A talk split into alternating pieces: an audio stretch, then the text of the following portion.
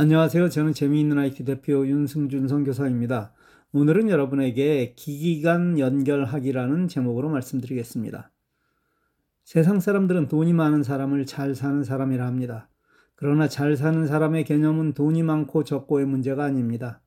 비록 돈이 없어도 잘 사는 사람은 얼마든지 많습니다. 저는 지금 가진 돈은 없지만 정말 부자입니다. 내가 필요할 때 그분이 공급해 주실 것을 믿기 때문이고 이건 분명한 사실입니다. 세상을 잘 사는 사람은 많이 나누는 사람입니다. 나누는 사람의 삶은 늘 풍성함에 비해 인색한 사람은 늘 쪼들립니다. 나눔의 복을 누리려면 먼저 해야 한다는 것입니다. 나눌 수 있는 여유가 있어서가 아니라 상대의 필요가 먼저 보인다면 우선순위를 바꾸는 것입니다. 그때 비로소 풍족해지기 시작합니다. 못 믿겠다면 한번 해보시죠. 삼성폰의 안드로이드 버전이 13으로 업그레이드된 후 바뀐 것이 꽤 많습니다. 그중 오늘은 설정에서 기기 간 연결에 관해 공부하겠습니다. 스마트폰을 단독으로만 사용하는 사람은 아직 초보를 벗어나지 못하는 수준입니다. 스마트폰을 잘 사용하는 사람은 다른 기기와 여러 용도로 연결하여 사용합니다. 가장 기본이 스마트워치, 이어폰, 스피커, TV, 태블릿, 컴퓨터는 물론 다른 사람의 스마트폰에도 때로는 연결해야 할 때가 있습니다. 이런 모든 기기 간의 연결을 한 곳에 모았습니다. 설정, 기기 간 연결을 누르십시오. 퀵쉐어는 기기 간의 사진 파일을 주고받는 아주 편리한 방법입니다. 대표적인 것이 다른 사람과 가까이 있을 때 파일을 주고받는 방법입니다. 사용 방법은 주고받을 사람 여럿이어도 됩니다. 모두 스마트폰을 두 손가락으로 아래로 쓸어내려 퀵쉐어 스위치를 꾹 눌러 설정에 들어갑니다.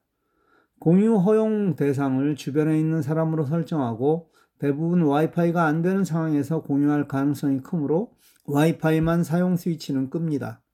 보내는 사람의 휴대전화 이름을 기억해 두십시오. 이제 보낼 파일을 선택합니다. 만일 사진을 보내려면 갤러리를 열어 사진을 선택한 후 공유를 누르고 퀵쉐어를 선택합니다. 받을 사람 리스트가 나올 것입니다. 그들을 선택하여 보내면 이번에는 받는 사람 스마트폰의 허용 여부가 나오는데 받기를 허용하면 내 갤러리로 들어갑니다. 해보면 쉽습니다. 이번에는 윈도우와 연결입니다. 이 기능은 내가 사용하는 컴퓨터와 연결하는 방법입니다. 윈도우와 연결 스위치를 켭니다. 컴퓨터가 켜져 있다면 아래 연결된 컴퓨터에 해당 컴퓨터의 이름이 나타날 것입니다. 만일 와이파이에 연결할 수 없을 때는 모바일 데이터 사용 스위치를 켜십시오. 이번에는 컴퓨터에서 휴대폰과 연결을 누릅니다. 이것은 윈도우 버튼을 누르면 위에 나오는 모든 앱을 눌러 제일 아래에 있습니다.